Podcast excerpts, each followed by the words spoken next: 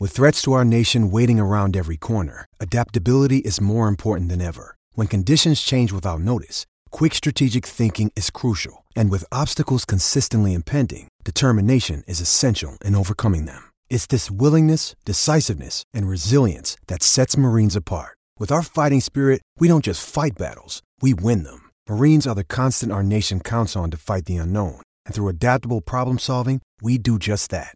Learn more at marines.com.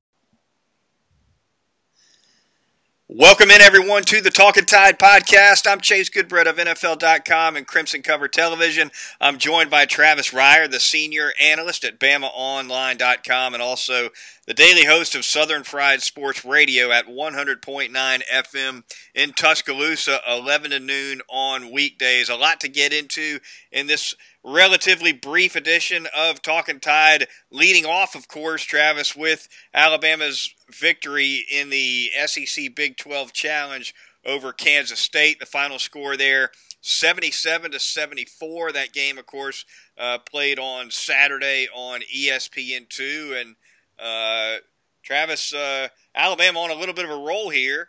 Uh, got uh, let's see, one, two, three, three in a row in SEC play. They knock off Kansas State. It's four in a row for Nate Oats and his squad. Yeah, playing some really good basketball at a good time of year, giving themselves a chance, setting up at least an opportunity in the month of February to make a run at a uh, perhaps an NCAA tournament at large bid. Uh, kind of gutted one out, gritted one out, although I don't know if Nate Oats would agree with those adjectives. I don't think Nate Oats, based on his post game comments Saturday night, was extremely pleased with the effort level from his team throughout the game. And you look at some of the stats that sort of speak to that. Uh, things like, well, you can start with rebounding. Kansas State with a 45 33 advantage uh, on the glass. And how about this? 22 offensive boards for K State in the game, just three for Alabama.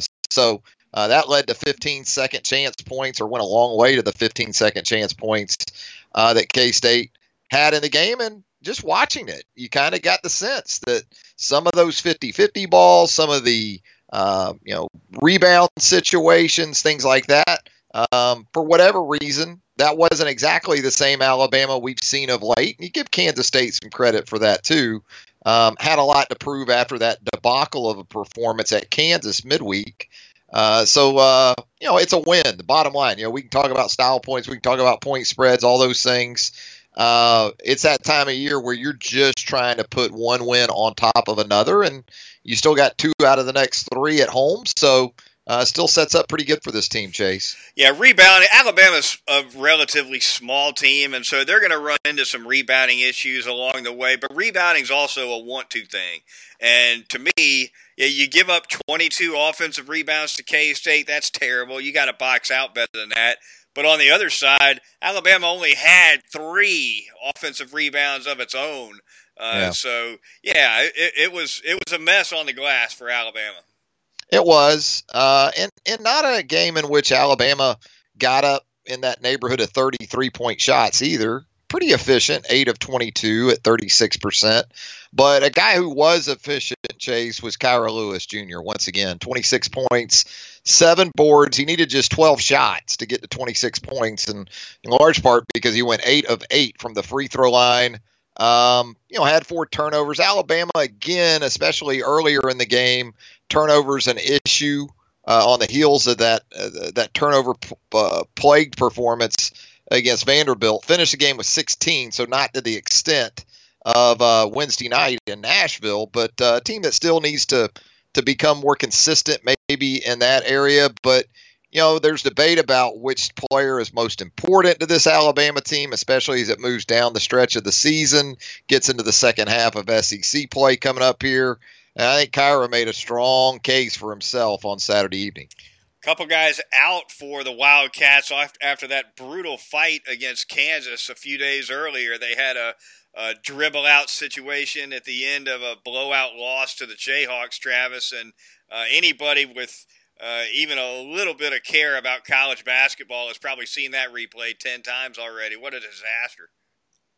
It was. Uh, fortunately for K State, in terms of you don't want to say use words like meaningful, but but players that really impact their rotation. Um, it, it, was really a situation of just one of the two players that they were without uh, in the game on Saturday. K State was so you know that that wasn't as big of an issue as it could have been for the Wildcats. Um, but but I did. I was impressed. I was impressed with the way K State got after it. It kind of did to Alabama what Alabama's been doing to everyone else. And I'm sure if you're Nate Oats at this point, the message, at least partially, is look, we're on a nice run here. We're playing some good basketball, but you have to understand that effort and and tenacity and focus and attention to detail are largely how we're doing this right now. It's not because we're the most talented team or the deepest team in the Southeastern Conference. Uh, it, it's because the way we're playing, as much as it is, as it is, Chase, how well we're playing, and I think that's a, a teaching point uh, that Nate Oats was able to get out of that win Saturday, and it's the kind you like to get as a coach because you got it in a win. Big five minutes from Javian Davis, Travis. He didn't score a point, but it was good for Alabama to see that guy in the lineup. He'd done something to his knee in the previous game. There was some concern over that. Uh, but obviously, for him to at least make a cameo appearance against K State tells you he's okay. Alabama can't afford to lose. Alabama doesn't have enough big men that they can afford to lose one. And uh, he's a guy they need under, underneath the rim. No doubt about it. And not just in terms of game day, but to practice effectively.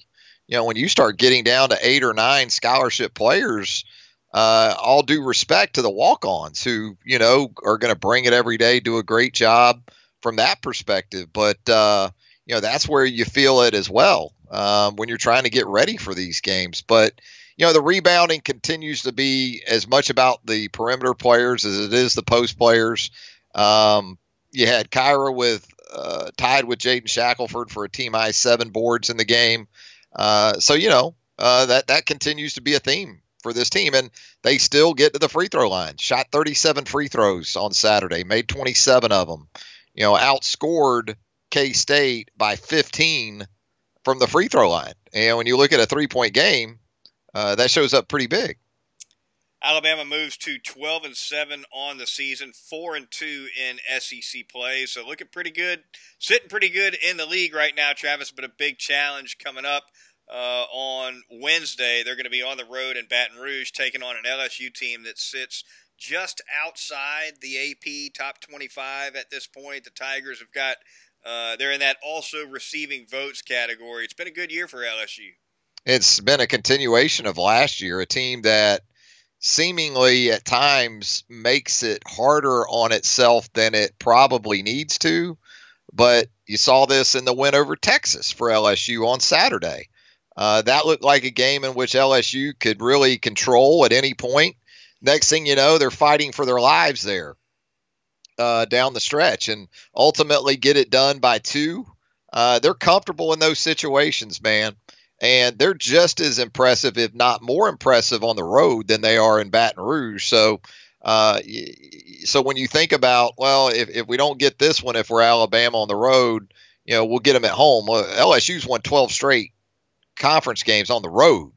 So they're they're very comfortable away from the Pete Maravich Center, and uh, you know, just a physical team. I mean, they try to bully you, man, and that's not to say they aren't skilled because they are. You look at Trendon Watford, the freshman that made his way from Mountain Brook High School over in the Birmingham area uh, down to LSU in this most recent recruiting class, and you know, this is a guy six eight, six nine, can play out high, uh, can handle the basketball, can uh, really do it all. He was he was very good against Texas on Saturday. So uh, it's a it's a physically gifted team, but it's also a team that that again feels like feels like they can they feel like they can push you around, and I think that's going to be the biggest challenge for Alabama is the physicality that that uh, Skylar Mays and and Watford and uh, the rest of those guys for LSU are going to bring to the table here's the stretch upcoming on the SEC schedule for the Crimson Tide. Travis, just want to get your overall assessment of this group of games they're coming up over their next six tilts.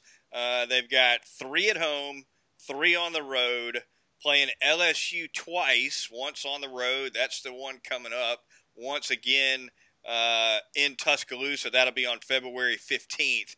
In between those two games against LSU, they are going to be home against Arkansas, home against Tennessee, at Georgia, and at Auburn.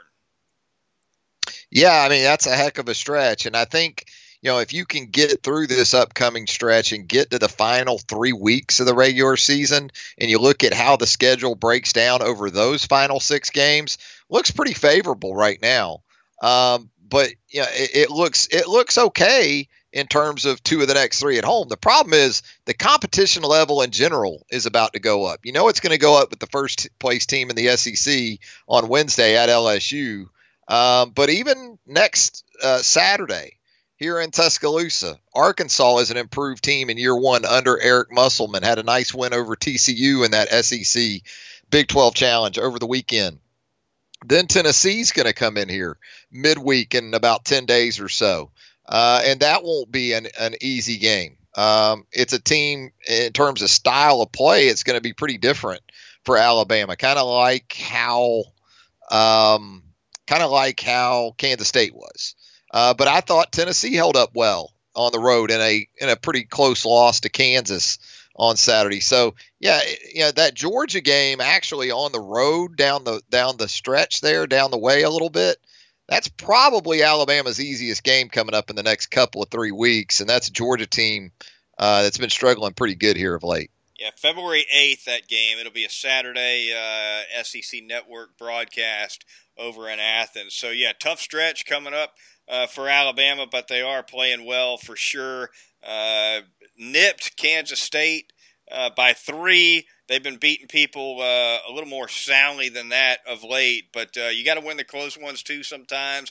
Uh, turnovers, Alabama had 10 in the first half against Kansas State, but finished with only 16, so I guess they cleaned that up a little bit at halftime. Uh, you know, Nate Oats. uh, is going to be harping on turnovers on this team, Travis. It's, it's something that, that Alabama's one of the markings of Alabama's improvement has has been getting those turnovers under control. Yeah, in the last couple of games, it's been an issue, and uh, as we talked about earlier, certainly against uh, against Vanderbilt, when you turn it over 25 times, you can do that against Vanderbilt. You're, you're not going to be able to do that in any of these three games coming up and win. You're, you, uh, whether you're at home or at, at LSU, you're not going to turn it over 25 times midweek coming up against LSU and, and even have a chance uh, to win that game uh, even at home against Arkansas and uh, and Tennessee. The two games after that, you you do those kind of things, you're not going to have a chance either. So. Uh, like I said earlier, there, there were some things to come out of that game on Saturday. Uh, attention to detail, you know, um, taking care of the basketball sort of falls into that category, I would think uh, winning 50 50 balls, keeping balls alive until you can get it to a teammate, something we've talked about that's been effective for Alabama from a rebounding perspective. You know, those are the things that are going to have to be constants. I mean, we look at certain areas of a box score and we say, okay, three point shooting, what does that look like? And really, rebounding, because as, as we talked about earlier, you talked about earlier that we knew going into the season based on the roster that would likely be a deficiency for this team. Uh, and then free throw shooting. You know, those are the areas and turnovers. I mean, those are the areas where you're going to find out without even looking at the score most games, you know, how Alabama came through and um, you know, they're they're they're doing well in like two or three of those four or five categories on a pretty consistent basis, but they're not hitting on all of them, I'm sure, as much as Nate Oats would like. Talking Tide podcast at podbean.com, iTunes, Google Play, Stitcher, and TuneIn. The Twitter feed talking underscore Tide. You're listening to episode 158 of the Talking Tide podcast, season four, if I'm not mistaken, Travis. Been at this a while uh, here on Talking Tide. I got to thank a couple of sponsors really quickly before we move on and talk a little Senior Bowl, a little Alabama football. We're going to start with North River Dental Associates, charter sponsor of the Talking Tide podcast for all of your dental needs, for all of your family's dental needs go to North River Dental, Associates. If you live in Tuscaloosa, in or around, uh, you need to check them out. 1100 Fairfax Park in Northport, right off McFarland Boulevard. Dr. Jack Smalley, a former Alabama football player, has an excellent caring staff over there of dental hygienists. They do a great job with routine cleanings, endodontics, teeth whitening services, porcelain veneers, laser dentistry, cosmetic dentistry. They do it all. And those routine cleanings are going to get you in and out of there in less than an hour. And it's going to be painless, Travis. Painless is uh, the key. Uh, for me, anyway, when I go to that dentist, I don't, I don't like walking out of there uh, uh feeling like I've uh, gone a couple rounds with Mike Tyson, but uh, they do a great job over there for sure. Uh, painless and quick with those routine cleanings. Again, the address 1100 Fairfax Park. Uh, go to northriverdentist.com for an appointment. It's North River Dental Associates. I was just in there on Tuesday of last week. I sheared part of a crown on a molar in the back and uh, called on I guess there wasn't any pain involved with the the uh, situation. So I called like Friday the week before and said, "Look, I, it's not an emergency. I've, I've, cracked a crown or something's happened back there. I just want to let you know Dr. Jack know I need to get in there." They said, "Sure, uh, we'll get you in Tuesday at four. So I was in there on Tuesday at four. As we've talked about many times, I wasn't in the waiting room uh, three minutes. I don't think and I was in a chair. Dr. Smalley, without the need for anesthesia or anything, makes an adjustment to the situation, tells me I'm good to go. I'm out of there in less than 15 minutes time. Can't that's what that. you're. That, that's the type of service you're going to get, and expertise, by the way, from Dr. Jack Smalley, no doubt about it. I'm going to tell you about Southern Ale House out there at 1530 McFarland Boulevard North. Also out there, kind of in that Indian Hills section of Tuscaloosa, similar to Dr. Jack Smalley.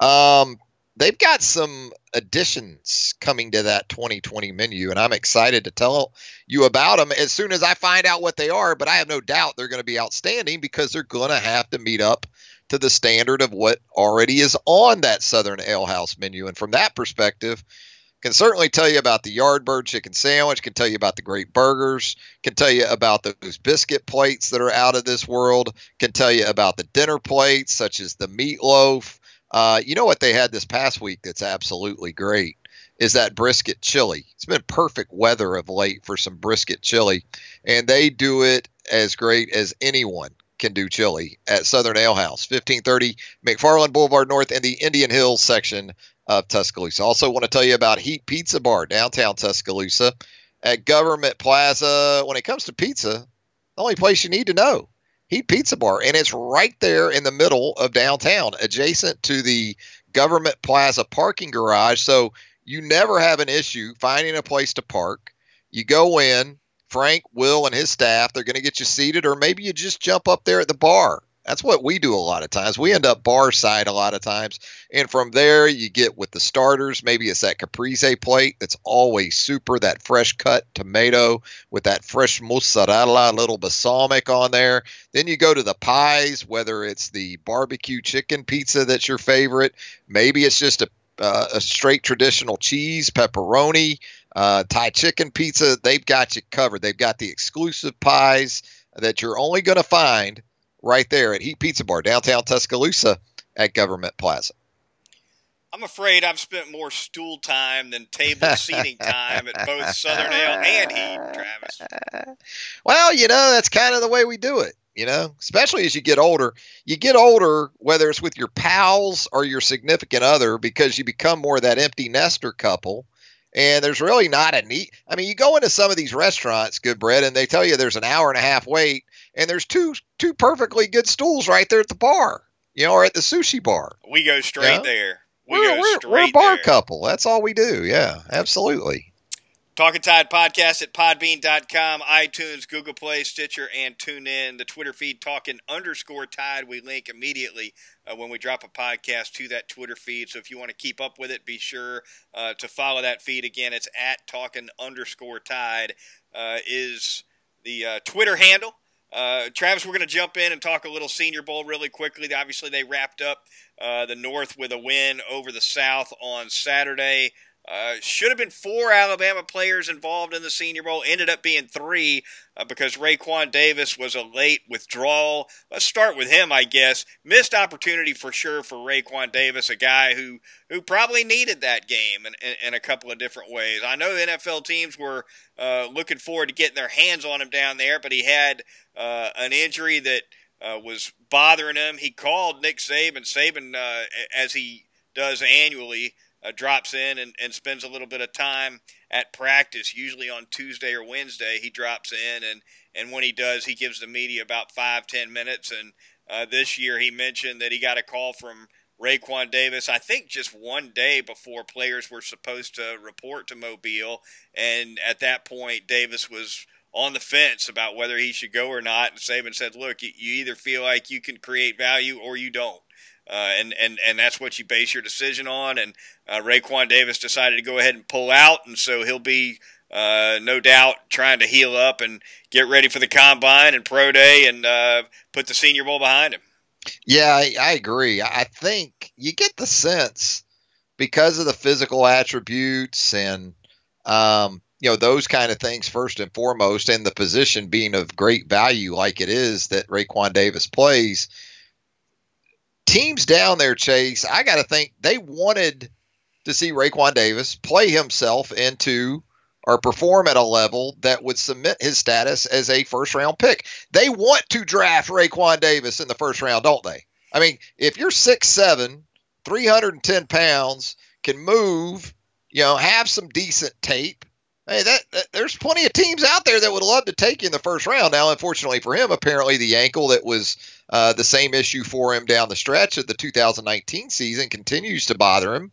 Uh, but I agree. I think it was an opportunity for him had he been healthy enough uh, to to to be what teams wanted him to be down there, and that's a first round guy. Instead, it sounds like Javon Kinlaw of South Carolina did what everyone sort of expected him to do, and was only there for what two days, right? I mean, he didn't stay for the game, Javon Kinlaw. So that was more opportunities with Kinlaw after he left that perhaps Raekwon Davis would have had. Yeah, Kinlaw was only down there for a couple of days. Pulled out, I think, on Thursday morning with some sort of a tweak, uh, but he totally dominated a couple of practices and was really the talk of the week. Uh, pulled out of there with pulled out of there with top ten itis. he, he pulled he pulled out of there like Michael Badalucco in the Model T with the dollar bills. He looked at that agent. He looked at that agent after that Wednesday workout. That agent said, "We good, Javon." yeah. Like like baby face like baby face Nelson with the folding money coming unstowed, you know, just flying out of the car. That's how he left. Yeah, exactly. He he, um, he made some money. There is no, no it, it. it. sounded like it did happen that way for Javon Kinlaw. But what about Anfernee Jennings, Chase? What about Terrell Lewis, Jared Mayden? Uh, did, you were there. Did, did, did they do much to help themselves down there? I think Lewis probably helped himself the most, which is not necessarily say he dominated, but I think he just confirmed for teams what they saw on tape, which is a guy that's just crazy long, and and you can see how long he is on television for sure. But when you see it up close, it's even more impressive. I mean, the guy can close. The guy can close on a quarterback in a step when it looks like he's two steps. Uh, yeah. Because he just, you know, he, he had a he had a strip on uh, Steven Montez, the quarterback from Colorado, one day in practice that was really impressive. I'm, i happened to throw a little clip of that on on Twitter, but you know he gets he gets an offensive tackle just a little bit off balance. He takes advantage, and and then bang! It's uh it's it's really it's a step and a reach for him instead of a couple of steps, and and uh, he was he was impressive. Uh, Jim Nagy, as a matter of fact, in his introductory press conference said that if it weren't for Lewis's uh, injury concerns, medical history, he, he, said he's a top 15 talent. Oh yeah. Uh, so it's uh, it's going to be interesting to see where he goes and, and really what things look like uh, medically with him at the combine. That'll be crucial for him. Uh, I thought it, kind of a middling performance probably for Jared Mayden and, and, and Jennings as well. Jennings made some plays. Um, and they ran Jennings and Lewis in some uh, drill work and coverage, you know, just to see mm-hmm. what they could do. Yeah, they, they, like to take some guys that have, they like to throw guys into into some drill work that, that they they don't have on tape, you know, just to just to see what it looks like. And so it was it was interesting. Saw Saul Jennings at some Mike linebacker and watching the coverage during the week, and um, you know, he, he would line up inside at times at Alabama, but that was more out of sub packages um, than than base stuff. But it looked like uh, uh, in one of the practices I caught last week on, I guess ESPN, uh, he was he was working some legitimately at an inside linebacker spot uh, in more of a of a base type look, and so you know maybe he's got some Dont'a Hightower to him. Chase, I mean, we see Dont'a, or we have seen Dont'a with the Patriots. They've used him a number of different ways, and versatility is still king. And I, uh, I, uh, we equate that usually right with defensive backs but it definitely carries over to the linebackers. Oh yeah, yeah, no doubt about it. They, they Anfernee Jennings can do a lot of different things. They they saw plenty of them during the practice week, so yeah. Uh, depending on who's drafting them and, and what the DC likes to do, I, I, think Jennings could end up doing a number of different things. What I don't think we're going to see is Anfernee Jennings be a DPI at the NFL level, deep, uh, designated pass rusher. Uh, whatever anybody does with him that drafts him, I don't think you're going to see him coming off the edge full time because uh, yeah. I, I don't know he's going to. I don't know that he brings enough juice in that role alone. He can do it, but I don't think it's what he's going to be doing full time. So, so kind of like Dont'a. Yeah, I mean Dont'a wasn't going to be that guy, but you know maybe this is where Anfernee Jennings' uh, physical attributes help him. I mean, because he's still he's a big dude. I mean, he's 6'3", 6'3 and a half, 255-ish. Um, if anything, might be a little big to play inside linebacker these days with the way they're used. But um, I would think, yeah, I would agree with that. I don't think he's an every down edge pass rusher, which is what I would think. That's that's more along the lines of Terrell Lewis, I would guess. Yeah, yeah, absolutely. DPR what I meant to say, not DPI. DPI, that defensive pass interference. I get my alphabet soup yeah. a little jumbled sometimes, yeah. Travis, you know, my old age. Uh, but uh, Freddie Roach, we'll turn our attention there really quickly before we close things out here on Talking Tide. Travis, the former Crimson Tide linebacker, looks like he's lining up to be uh, the next in what's become a, kind of a carousel of defensive line coaches at Alabama. Yeah, Honk, if you've coached the Alabama defensive line, you know, it sounds like a traffic jam in Manhattan or something at this point uh, if we did that. But no, Freddie Roach is kind of taken that path through the coaching ranks that, that most guys uh, typically have to follow. And the last three years have had him over in Oxford at Ole Miss, where he did a nice job. And produced, helped produce anyway, a couple guys that you were able to lay your eyes on down there in Mobile this week uh, from the Ole Miss contingent. So uh, I think too, when you talk about Freddie, and the upside and his ceiling, uh, recruiting a big part of that too, Chase. And uh, the, the McKinley Jackson is a four-star defensive tackle that they're trying to close out right now from over in the state of Mississippi. So you know that may be an area where Freddie's uh, impact is felt pretty much immediately. But even if that's not the case, big picture wise, in terms of the total package and being able to develop players and mentor to players and also get out there and get after it on the recruiting trail in a way in which really we haven't seen from an Alabama defensive line coach since Bo Davis. That's the guy I think Freddie Roach can can uh, trend towards being. Bo Davis, by the way, was barking at those defensive linemen down in Mobile. Of course, he's I saw him, with yeah. the Lions and uh, getting getting a little bit of a gray beard, getting a little getting a little salt in that in that in that beard. Travis uh, is Bo Davis. Saw Leon Washington there too. He's on that Lions staff as well. The former huh.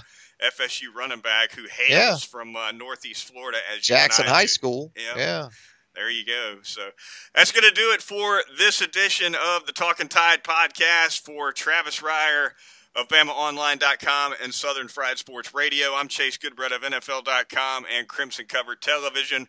Uh, join us next time here on Talking Tide. We'll be coming at you again here in another week or so. We'll talk to you then.